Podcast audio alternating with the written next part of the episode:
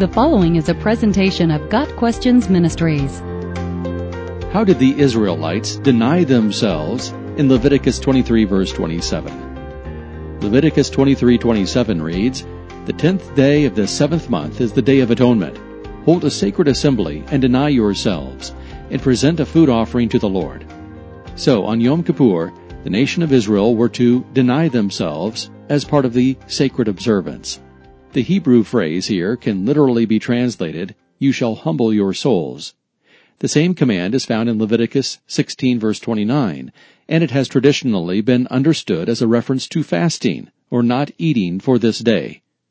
The denial may have involved more than food, however. In the Mishnah, an ancient collection of Jewish traditions, the Day of Atonement forbade food and drink, bathing, using oil to moisten the skin, wearing sandals, and sexual relations.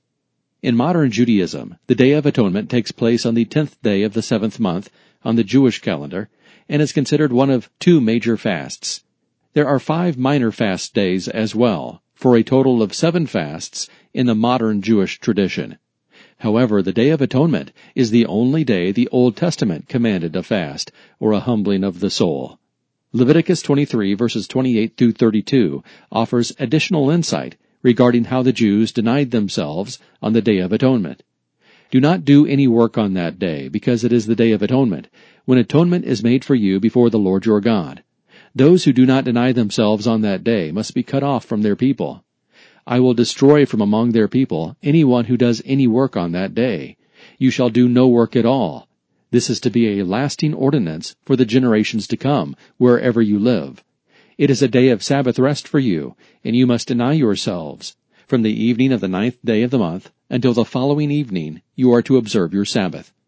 Here we find an emphasis on not performing work of any kind, making atonement, and being cut off for disobeying the command. This command was an ongoing one. Every Day of Atonement was to be a day of fasting and rest. The Day of Atonement was also the one day per year the high priest could enter the Holy of Holies.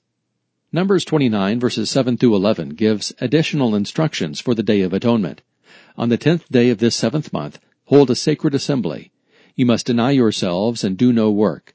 Present as an aroma pleasing to the Lord a burnt offering of 1 young bull, 1 ram, and 7 male lambs a year old, all without defect. With the bull, offer a grain offering of 3/10 of an ephah of the finest flour, mixed with oil. With the ram, 2/10.